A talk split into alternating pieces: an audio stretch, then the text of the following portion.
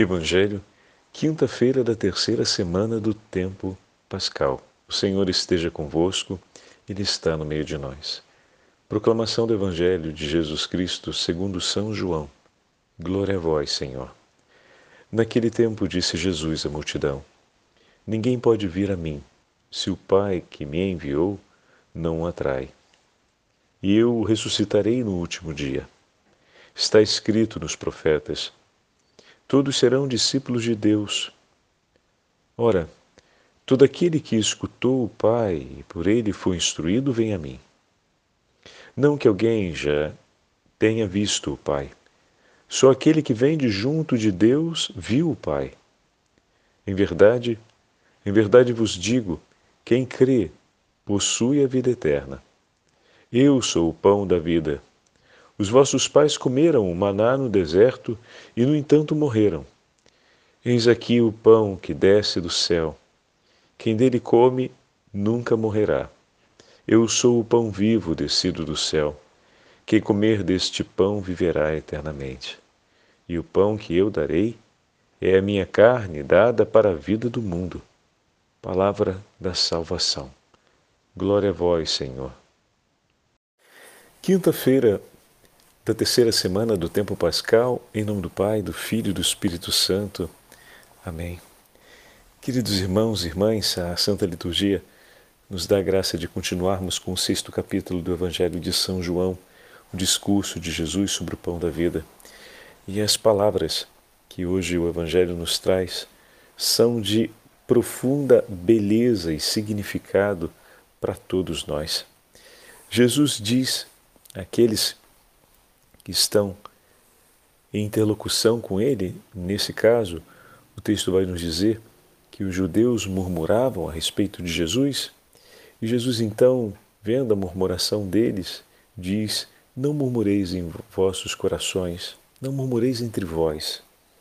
Ninguém pode vir a mim se o Pai que me enviou não o atrair. Aqui a gente já começa com algo de extraordinária beleza se você conheceu o nome de Jesus.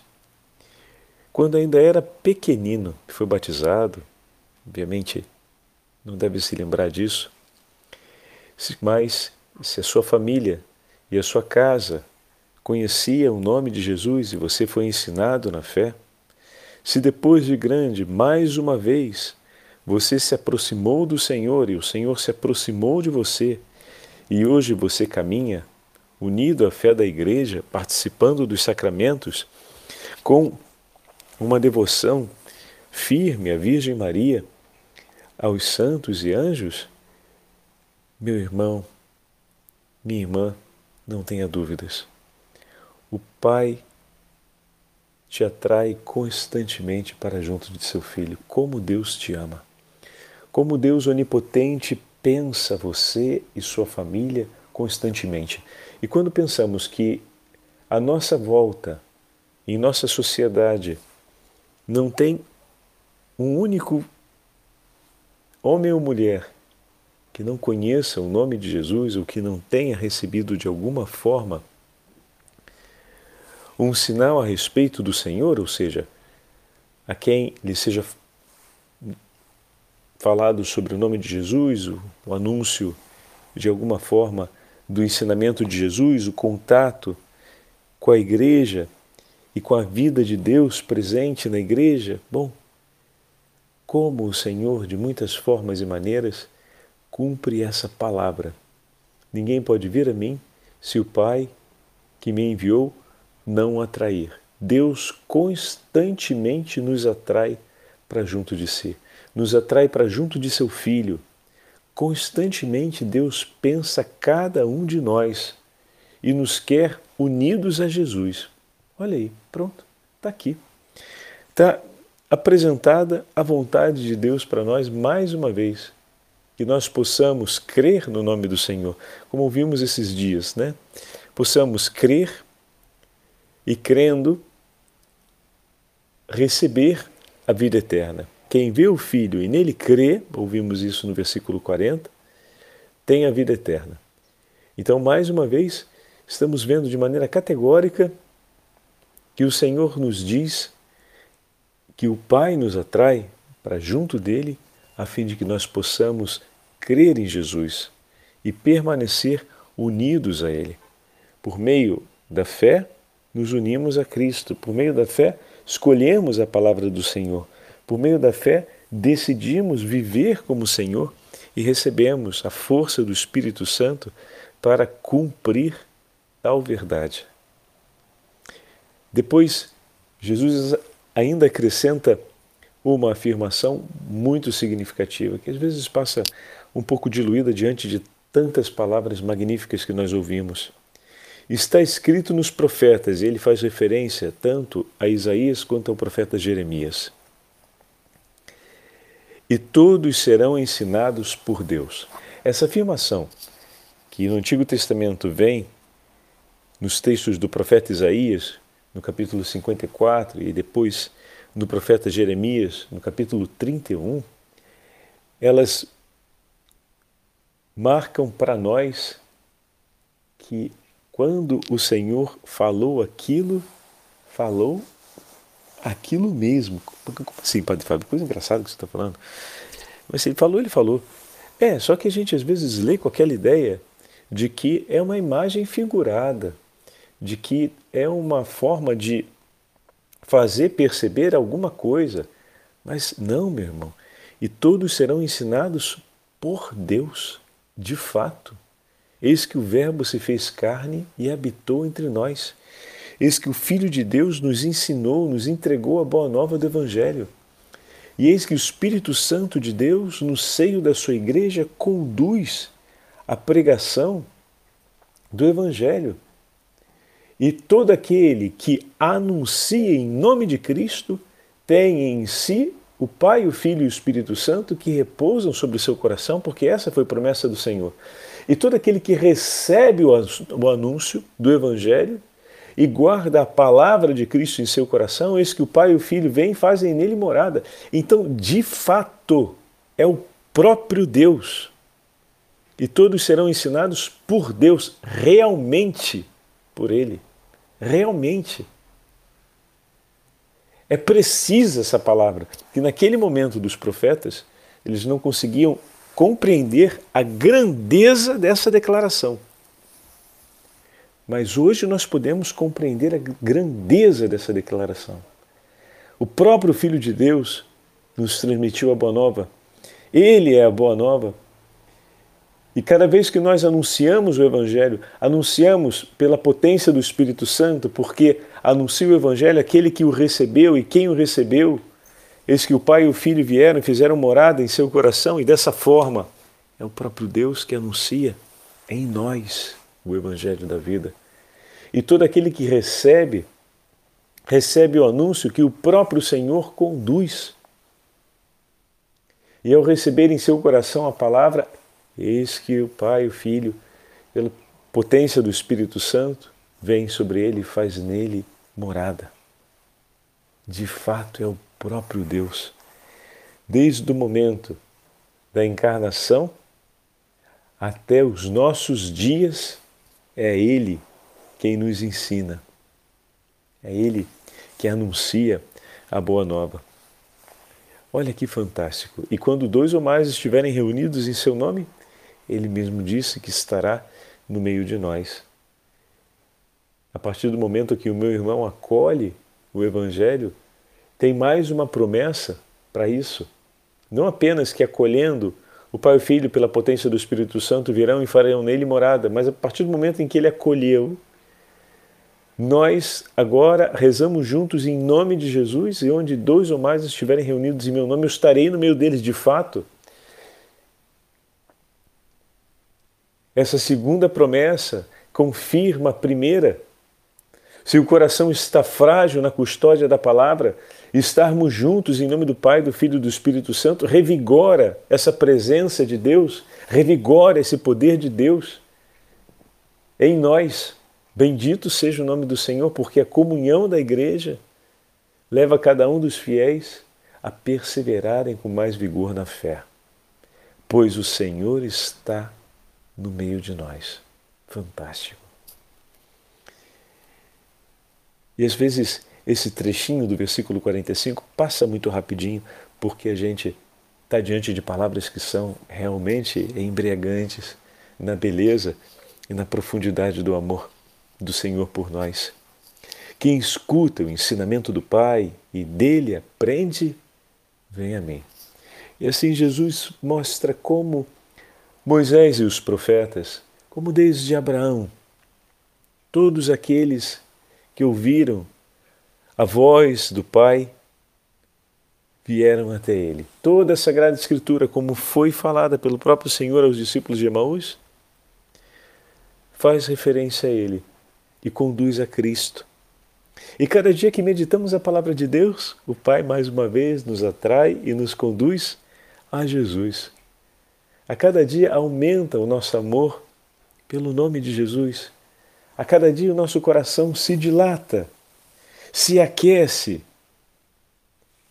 ao ouvir os ensinamentos da palavra de Deus e dessa forma se decide, o nosso coração se decide por praticar a caridade, a hospitalidade. Estão lembrando aqui o paralelo com o último domingo? E dessa forma, no cumprimento do mandato da caridade próprio da vida evangélica, eis que vemos Jesus diante de nós e nos maravilhamos com o reconhecimento de Sua presença, que se faz perene e constante na Eucaristia e também em cada um de nossos irmãos e irmãs necessitados que esperam pela misericórdia. Depois, o Senhor continua falando: Não que alguém tenha visto o Pai, só aquele que vem de junto de Deus viu o Pai. E aqui, Jesus mais uma vez se apresenta como aquele que vem de junto do Senhor. E logo em seguida, uma afirmação solene: Em verdade, em verdade vos digo: aquele que crê tem a vida eterna. E mais uma vez essa frase vem repetida no discurso do sexto capítulo. São João insiste intensamente sobre esse elemento. Crer para ter a vida eterna. Todo aquele que crê tem a vida eterna. Crer no nome de Jesus é o passo a ser dado por todos aqueles que foram alcançados pela Boa Nova. E depois Jesus solenemente continua declarando: Eu sou o pão da vida. E aqui faz o paralelo direto e explícito em relação a Moisés. Vossos pais no deserto comeram o maná e morreram, pois o maná, como falávamos ontem, foi um alimento que foi dado para esse tempo, um alimento corporal. Foi o símbolo, a imagem figurada de uma realidade muito maior. Né? Assim como aqueles trabalharam, ou seja, fizeram todo aquele esforço do barco, de saber onde é que estava Jesus, de entrar nas barcas, de atravessar correndo para Cafarnaum para encontrar Jesus, porque queriam ter o pão da terra, ou seja, o pão para as necessidades deles de agora, para saciar a fome física o Senhor então os leva a olhar e a desejar as realidades eternas e a darem-se o trabalho, ou seja, a empregar os esforços necessários trabalharem para conquistar o pão da vida, a vida que o Senhor oferece. E agora ele mesmo se apresenta como o pão da vida, o pão descido do céu, para que todo aquele que dele receba não pereça. Quem comer deste pão viverá eternamente. Jesus ainda repete: O pão que eu darei é a minha carne para a vida do mundo. E aqui ele fala explicitamente da Eucaristia como nós a conhecemos, mas também fala sobre o sacrifício, a carne que será entregue, a carne que será dada, o corpo que será entregue, dado por cada um de nós. Não há Eucaristia sem o sacrifício da cruz, meus irmãos. Amar a Santa Eucaristia é amar a cruz do Senhor. Se dizemos que amamos a Eucaristia, mas não amamos a cruz de nosso Senhor, não estamos no caminho certo. Tem aqui ainda uma passagem enorme de conversão a ser feita porque o corpo e o sangue do Senhor nos foi entregue através do seu sacrifício redentor. Dessa forma, amar a Cristo significa amar a cruz do Senhor. Desejar seguir a Cristo significa desejar se unir em sacrifício de amor a Ele. Madre Teresa de Calcutá, escrevendo uma carta a um dos sacerdotes que ela acompanhava, fazia uma vez uma referência a respeito disso. E recordava um dia em que lhe foi concedido de distribuir a comunhão para as irmãs e que naquele momento em que ela fazia isso, foi alcançada por uma luz interior e ela se deu conta de maneira muito comovente de como tinha entre suas mãos o próprio Deus. Olha que interessante. Madre Teresa continuamente no exercício da caridade tinha em suas mãos o próprio Senhor na figura de cada um daqueles idosos, cada uma daquelas crianças, cada um daqueles moribundos, cada um daqueles homens e mulheres a quem ela realizava a caridade. Em muitos momentos ela teve a clara percepção de que em cada um deles estava presente Jesus. E em nenhum momento ela desconfiou disso, no sentido de fez sem essa consciência, porque ela agia à luz do Evangelho e conhece a promessa do Senhor que diz que estaria em cada um deles e vai ao encontro deles por amor a Jesus. Mas em um momento específico ela faz essa referência em que, olhando e tomando nas mãos a Santa Eucaristia para distribuir às irmãs, ela percebeu a mesma coisa, ou seja, a presença de Jesus. Não se trata aqui de uma compreensão de fé no sentido de que antes ela não pensava que fosse, não é disso que eu estou falando, mas de uma luz espiritual, ou seja, de uma experiência espiritual mais forte ali naquele momento. E imediatamente ela pensou em quem? Pensou nos sacerdotes. Pensou nos sacerdotes. Que não apenas tem Jesus nas mãos, mas tem as mãos chagadas com Jesus. E ela vai escrever: Que grande graça, meu irmão, tens tu de não apenas ter o teu Senhor nas mãos, mas ter as tuas mãos unidas às mãos do teu Senhor. Por ter as suas mãos nas mãos de nosso Senhor. E eis aqui uma grande verdade, um chamado para a gente poder sempre rezar pelos nossos sacerdotes, para que jamais falte para eles a clara consciência daquilo que ontem partilhávamos, que a vida sacerdotal se dá no sacrifício. Ao mesmo tempo, o sacerdote é aquele que oferece, mas é aquele que é vítima. O sacerdócio não será completo enquanto o sacerdote não tiver a consciência e a firme decisão, não apenas o propósito, mas a firme decisão, o que supõe já os passos e as atitudes em direção à firme decisão de entregar a sua vida pela salvação de seus irmãos e irmãs. Por isso, amar a cruz nos leva a amar a Eucaristia. Que o nosso amor pela cruz de nosso Senhor nos abra a essa verdade, que temos nas mãos o Senhor que nos foi entregue e que por Ele, com Ele, entregamos a nossa vida. Também nós queremos ser Eucaristia de Deus para o mundo, ação de graças de Deus para o mundo, porque escolhemos fazer da nossa vida sacrifício de amor pela salvação do mundo, juntos a Cristo crucificado. O Senhor esteja convosco, Ele está no meio de nós. Pela intercessão da Beatíssima Virgem Maria, Mãe do Bom Conselho, pela intercessão de São José, São Miguel Arcanjo e da Santa Mãe de Deus, Abençoe-vos o Deus Todo-Poderoso, Pai, Filho e Espírito Santo. Amém.